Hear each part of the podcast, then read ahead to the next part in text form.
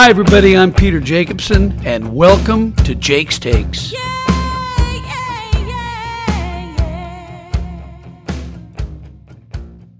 Here we are, just before the the Hero World Challenge down at the Bahamas Tiger Woods' tournament, and and Paul, it's it's great to have you with us.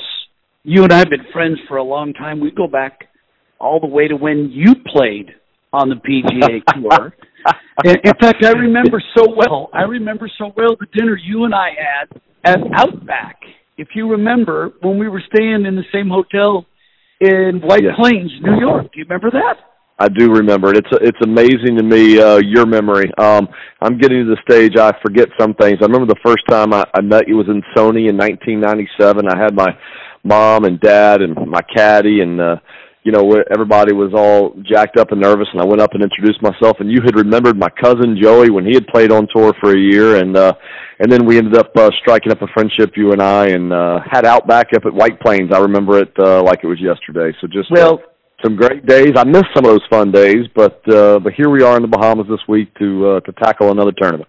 Yeah, and and it's interesting too because I remember watching and pulling so hard for you last year, 2018. I was working the broadcast for NBC at the Players, and uh, just to let everybody know, you now caddy for Webb Simpson. In fact, you've been with Webb, I think eight, maybe nine years now. It's And- right in between eight and a half years. Crazy. eight and a half years, and you won the 2012 U.S. Open Olympic with Weber, and then last year uh, just putted so beautifully and managed yourself around a very difficult Sawgrass golf course, win the Players, and and, and that uh, I know the U.S. Open is fabulous, and the Players is fabulous. How do you compare or differentiate between those two wins? Yeah, you know that obviously both very special in their own right, but very very different. Um, you know, for me uh, personally, taking Webb out of that side of the equation, for me, caddying for Webb in both of them, um, the players for me was a much more special week. Uh, number one, that's home sweet home. My grandfather taught me how to play the game there. I grew up with my dad and grandfather playing weekly. Uh, I remember playing the stadium course before 17 was even grassed. Um, it was still dirt. It had been laid out, but not sodded yet. And trying to hit a shot, I, I was nine years old, and the old set used to have a five iron, a seven iron, and a nine iron, and the seven iron was going too short, and the five iron was going over the green. Um, but uh, I, you know, I, I remember it very vividly. One of my fondest memories. So I grew up with that being our major. Um, and you know, Webb had gone through the massive battle with the anchored putting ban. Uh, he had battled the yips, had fallen down to a 100th in the world, and you know, for us to come all the way back and for him to have that week that he had, and uh, to to win that golf tournament around that golf course. Uh, and blowing the field away was an incredible moment that we'll never forget. And you know, the U.S. Open was a little different. Uh, we were 14th in the world going into it. Um, he had been playing really good golf for the past year and a half. Um, we had come off two missed cuts, which sometimes you never know what's right around the corner, but he had continued to work on the things that he knew was right. And, you know, going into the last day, we joked we were in seventh place. We were four shots out of the lead, and I think he had given one interview the entire week. That was it. and he goes out uh on Saturday, shoots a couple under, plays great to get in the seventh, and then goes out the last day, shoots two under par in some brutal conditions. And uh we sit back and have to watch Jim uh Furyk and Graham McDowell finish their rounds out and you know, it was a much different feeling. Uh that was kinda like at the out of the middle of nowhere they hand you a trophy and say, Webb, you're the US Open champion. And while he had to battle through about 12 holes of some nerves, that was it out of 72. Um, and obviously a very, very special time and very fortunate to be a part of it. But at the players, we were wire to wire leaders with big leads and you just take a lot more of that on you from day to day. All the focus is on you. The energy is on you. You know the, the records that they talk about with a seven shot lead with one to play and nobody's ever lost that lead. And, you know, the stadium golf course, it's one of my favorite courses in the world, always has been, because it's a golf course that if you want to go get it and try to attack it and you have a great driving day, you can really go deep there. There's been a lot of 63 shot around that golf course. However, that same exact momentum and that same exact attitude can turn it into a 75 in a hurry too with one yeah, or two easy, bad swings. easily, very easy. Yeah. Yeah, I, I could I could think of you know probably every other course on the PGA Tour that I'd rather protect that lead than that one. And the guys that were chasing us, it was Tiger, it was Jason Day, it was Jason Dufner. Um, those were the guys chasing. Of course, you know, second doesn't mean anything to them. They're coming out there for one reason, and that is to shoot as low as they can and put pressure on us. And and you know, we felt a little bit of that. But again, to get that job done, that one will always hold a little higher, uh, you know, a higher mark in my book from what he came back from, and obviously being home sweet home for me. Well, b- being a big fan of you, and obviously now through you, I'm I'm a huge fan of Webb Simpson too. I think he I think he's one of the classiest guys we have on tour. Now he doesn't get a lot of attention because he's not controversial. He's not doing crazy things. He's not John Daly. He's not Tiger Woods. He's not he's not the kind of guy that that is going to scream headlines. But let me tell you something. If you want to go to the bank with a guy that you can depend on the rest of your life, it's Webb Simpson, and I know you agree with that. But when I look back at the days when I played the tour and and my first year playing at Sawgrass, I I remember the golf course being so difficult, and you were you were just a baby back then. We had played across the street at uh, Sawgrass Country Club, and then Deane Beman built the uh, the stadium course, we came across. And if you remember, there were snakes everywhere. They they tried to clean the snakes out of there, but the golf course was so difficult. If you missed the fairway, you were in just garbage. And I, I think about how how the tour has done such a wonderful job to make that golf course difficult, yes, as you pointed out, but you can go low. It's a precision golf course. If you put it in play and you hit and you knock some flags down, you can make some birdies. But but overall, I think that is our major. Speaking as a PGA Tour player, it is our major, and I can't imagine, other than a uh, uh, one of the four majors, a better tournament to win. I, I agree with you. I love that you brought up. You know, the the course went through a couple of uh, transformations as it went around the block. You know, when it first started off, you're right. It was so extremely brutal. Um, you would miss fairways, and you would be in those moguls with the ball two feet above your feet, or or an upslope or a downslope. You couldn't hold the greens. Around the greens was brutal, and then they they panicked a little too much made it a little too gentle, and I think most of us can remember Norman shooting 24 under and beating Fuzzy by I think four, and Fuzzy waving the white towel on on Norman for the second time in his career um, at the players to, to try to cool him off, and then it kind of came back um, to where it should be, and and most of us agree that we like to see a winning score somewhere around 14 under par, and you know people have asked me why that's like a magic number, and I just believe, obviously, we're playing against the best players in the world. Um, the players every year has either all of the top 100 in the world or at least 99. I know the, the year we won in 2018 last year, it was 99 of the top 100 in the world. It's the hardest tournament to win against the hardest field. But the best player that week of the best player in the field, I think, should average about four under par a day, 16 under par. And I think there's a little misconception that 16 under par is a winning score. It means it's too easy. But I think we can all attest that, you know, back home at your home club, if, if you're a good player, if you're a scratch player, you can shoot four under par when you get it going well. Well, if you're talking about the best players in the world and that week the best player, four under par a day, I don't think is too unreasonable to look at. And I think that's where we have the tournament now. I I don't I'm not as excited about the players in March as I was uh in May. You know, May we had that Bermuda running, the course played really firm and fast. The ball wouldn't stop. It narrowed the fairways up.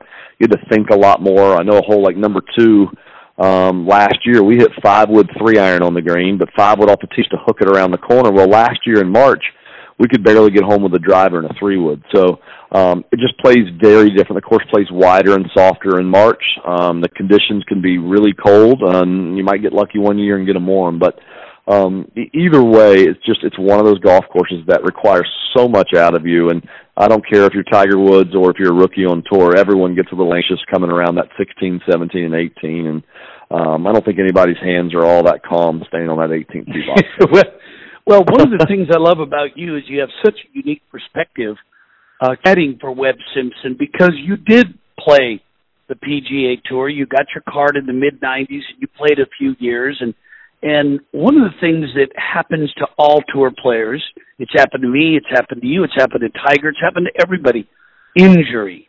And and you made the comment that that when you got injured and you struggled, you lost confidence.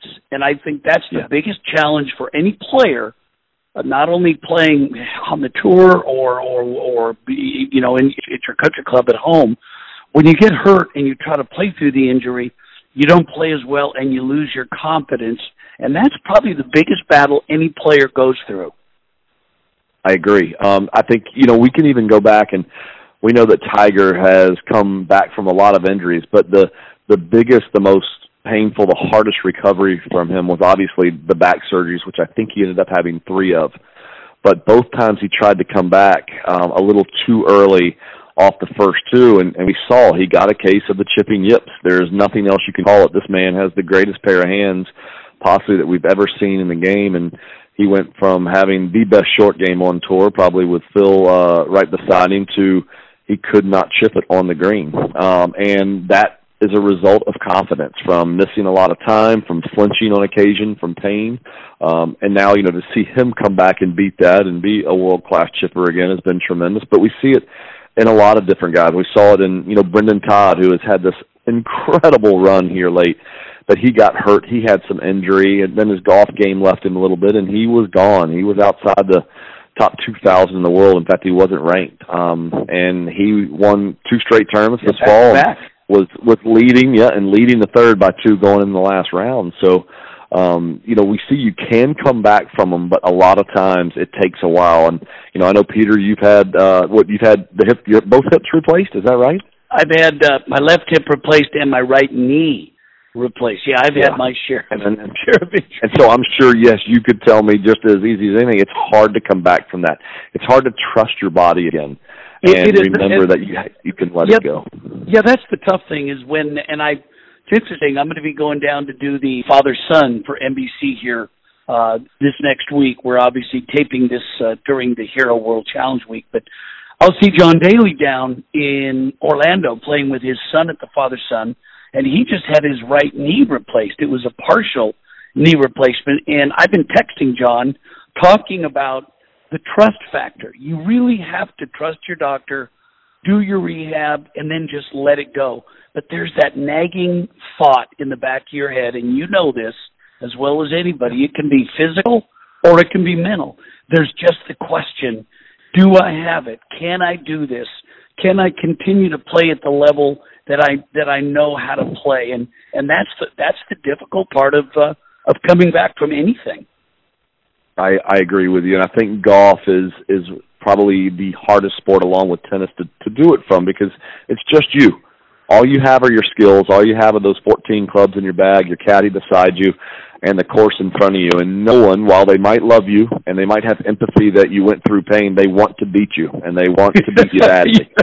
no, that's right. So- they say Trevino told me one time. Trevino said to me, when anybody that complains about their body or their game or their chipping or putting, Trevino said one time I overheard him in the locker room. He said, "Hey, hey, ninety percent of the guys don't care that you hit it out of bounds. On the last hole, and the other ten percent wish you'd hit two balls out of bounds. Quit your complaining."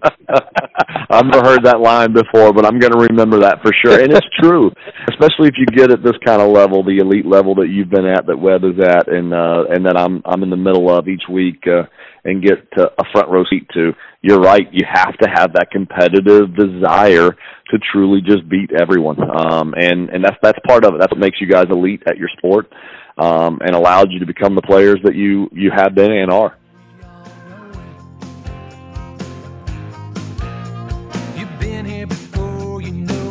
What? to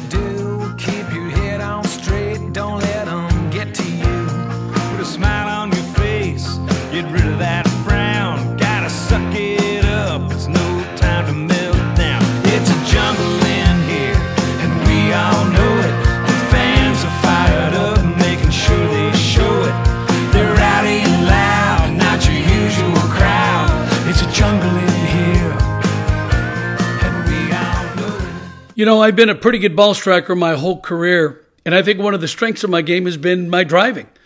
I've been pretty good off the tee. I hit a lot of fairways. But I always know that my first drive of the day is going to be a good one in comfort, luxury, and in style because I'm going to and from the golf course in my Lexus GX460. I've been a brand ambassador of Lexus now for over 30 years, and in my opinion, it's the best vehicle on the road today.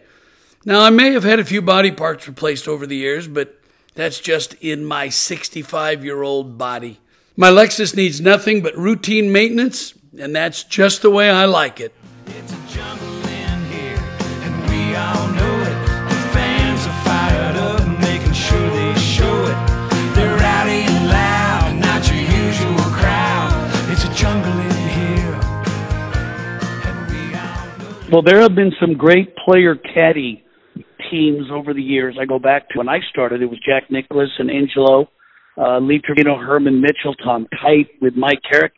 And I would even throw myself in there. Fluff and I were Absolutely. together for 20 years, and now Fluff's been Yeah. with Furyk for something like 20 years, and uh, Phil and Bones and Tiger and Steve Williams. But I think I don't think there's been a relationship between a player and a caddy like you have with Webb. Mm. Uh, and I obviously I don't hear every conversation you have, but I know you guys have a, a strong bond through your Christian faith and your love of your family. So I I just think that you guys are well on your way to more wins, more majors, and just bigger and better things in your lives.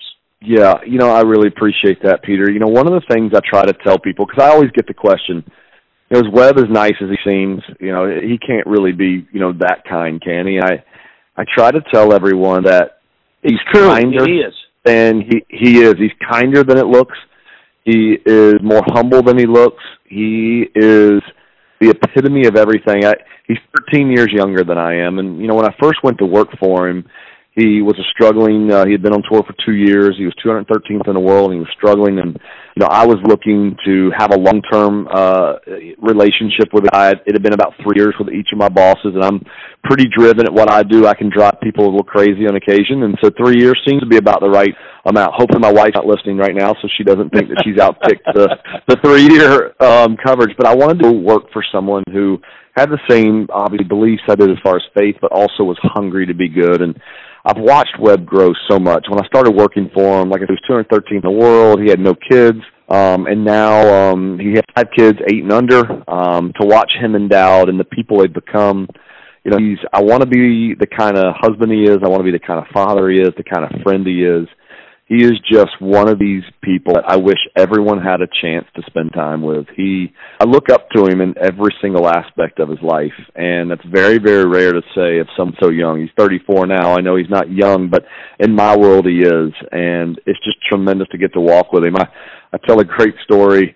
Um, you know, during the middle of uh, that two-year again putting ban, when he had struggled with anxiety putting and had a little case of the putting yips as well. And during that, we had some pretty poor moments. Uh, we had a couple that really stand out, and uh, you know, one of them it was enough where I deserved to be fired. Um, it was just I didn't think he was trying enough different enough different uh, ways to putt. You know, he hadn't spent time with Langer and and Lehman talking about their putting yips that they had beaten, and you know, I didn't think we had gone to see enough people about you know potentially uh, either a putting coach or you know mental um, approaches to look at it and we just we had a bad moment at Bethpage Black uh, way back in 2000. It had been 16, and I deserved to be fired. I remember we sat in the car afterwards, and I thought he was going to say, "Paul, I can't have that." And he looked at me and goes, "Man, I'm so sorry. I've let us both down."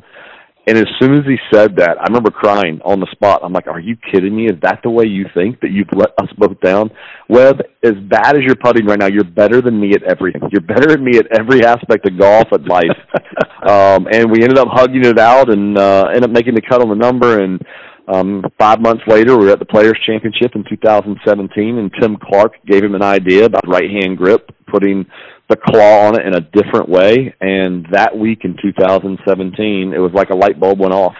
And he's played great the last two and a half years. We've had four seconds in our last 10 events, and every time he's played incredible golf uh, in the last group and just had somebody sneak up and beat him. Uh, JT Poston shot 61 on the last day at Greensboro to beat by one. Um, Tyler Duncan birdied the last two holes, the hardest two holes on the course this past week to get into a playoff, and we lost that one. And uh, you know, Brooks Koepka shot 65 the last day at Memphis to, to Nickus, and um, uh, Rory shot 61 on us in Canada to beat us during those events. And there's not much you can do, but he's doing everything right. And I think Yeah. that he's going to break through and have a you know a hot stretch and win a few uh, in 2020. I really believe that.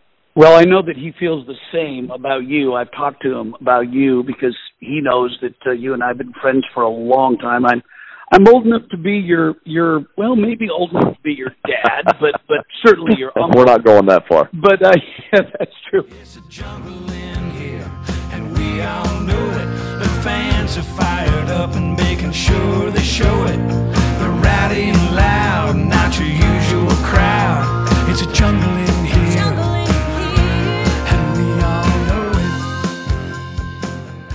People ask me all the time now when I play in an outing or a tournament or just with friends, why do I play a yellow ball? Well, it's pretty simple, really, because I can see it.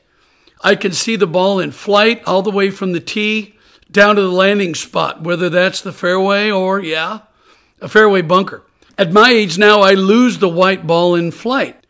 When Srixon first started making the Z Star yellow ball and they put it in my locker, it was to hand out to my amateur partners in the Pro Am. And I was thinking, I'm not going to play this ball, I'm going to play the white ball. But when they put it in play, I could see their ball and I immediately thought, what in the heck?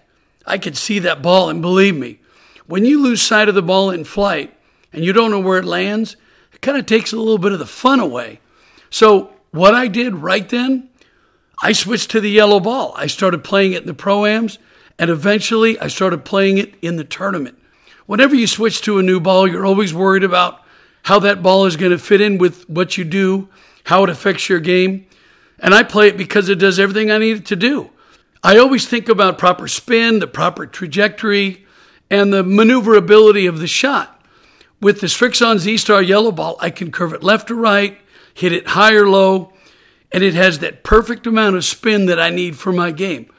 It's been about 10 years now since I put that ball in play, and I've never looked back. It's yellow for me for the rest of my career. You've been here before,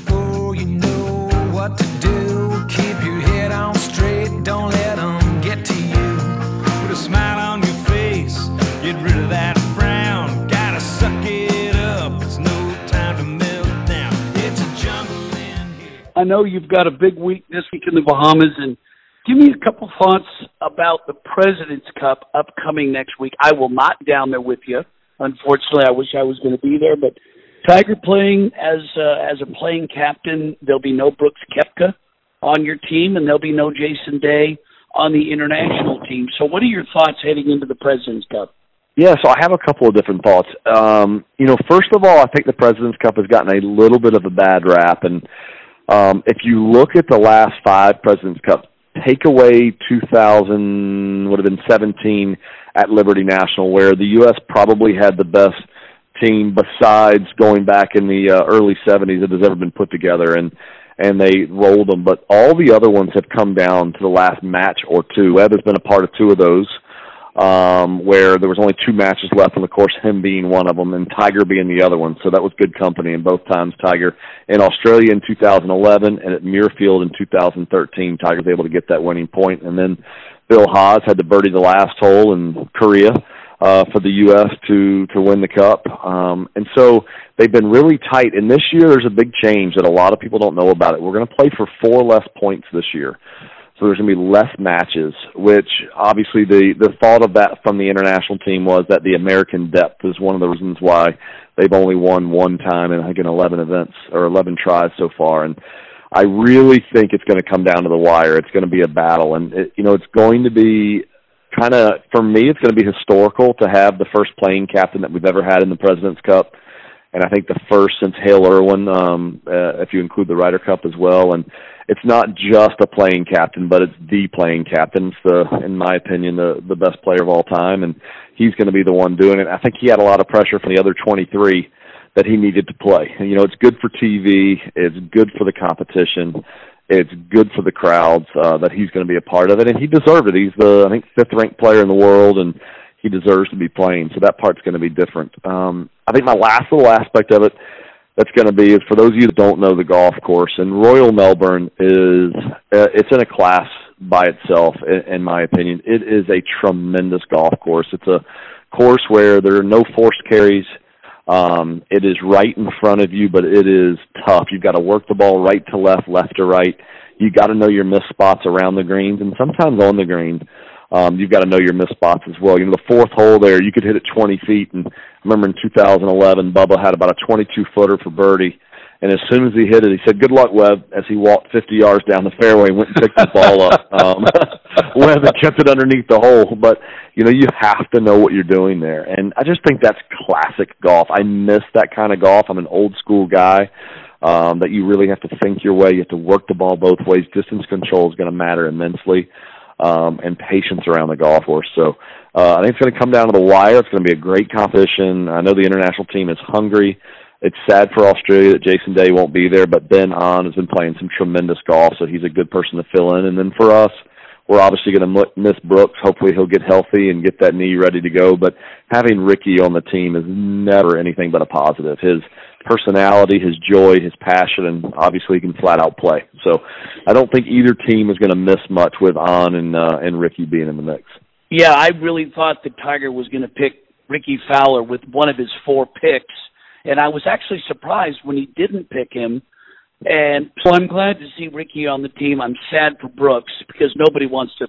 We talked about injury this this whole podcast, and it, it's difficult to play through injury, but but you can't play while you're hurt. I mean, we've seen that across the board in all sports.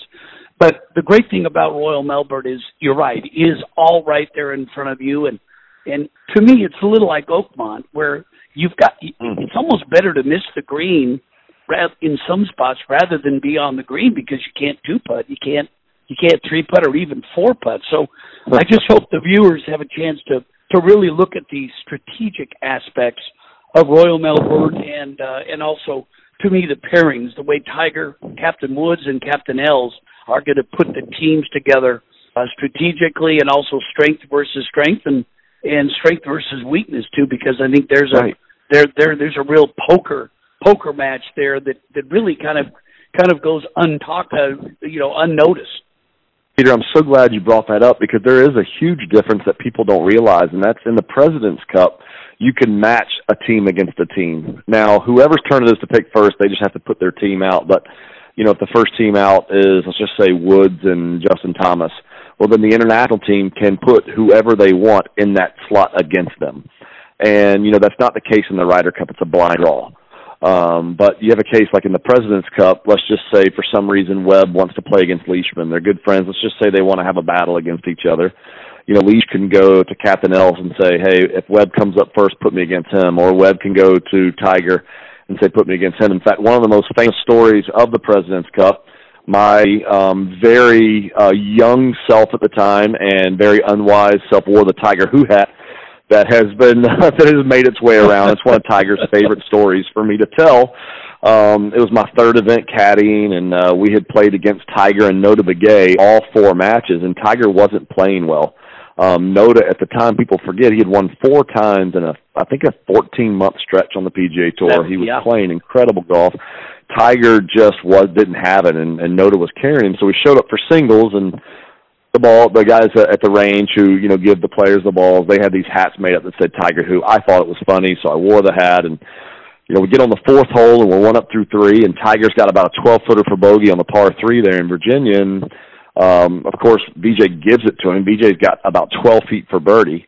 And Tiger doesn't say anything. So VJ putts and he puts it down to about a, uh, I say a millimeter. People laugh, but we actually thought it was going to fall in at some point. We didn't hear anything. We turned to the side and there was Tiger on the side of the green with his arms crossed and a scowl on his face, like, "All right, big boy, we're going to see what you have now." And so he did not give him a putt from a millimeter, hanging on the edge. He didn't give it to him, and Tiger proceeded to play the next 13 holes seven under, beat us two and one, and that's one of his favorite stories for me to tell because we didn't talk about it for 11 years. And I was working for Weber, and I saw him on a putting green one day. I said, "Weber, watch this. I'm going to break him here."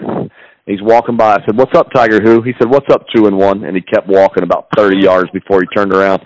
It had been 11 years since uh, I had worn the hat, and he did not miss a half a step before he said, uh, "What's up, two and one?" Uh, before he gave me that big old grin of his that he loves to do that we get to see a lot more of nowadays. So I, t- I tell you, um, people don't realize what a what a what an incredible competitor Tiger is. If he were if he were a, a card player, he'd probably be the the world poker champion because the guy doesn't miss a trick, as you pointed out. Yes, a- absolutely right. And uh, you know, it's kind of been fun to see too. And and Peter, I know you've seen this, but you know, I, I got to compete a lot against Tiger, obviously as a caddy. But when I worked for VJ, and VJ had a bunch of good years there, while Tiger he overtook Tiger for number one. But you know, the the Tiger before kids, the Tiger before injury is not the one we see today. And I think it's so fortunate that we get to see the Tiger that we see today. The the one in the old days uh, he wasn't that kind. He would play games. He wouldn't talk much. He he just he didn't really he wasn't very he wasn't very joyful to be around then.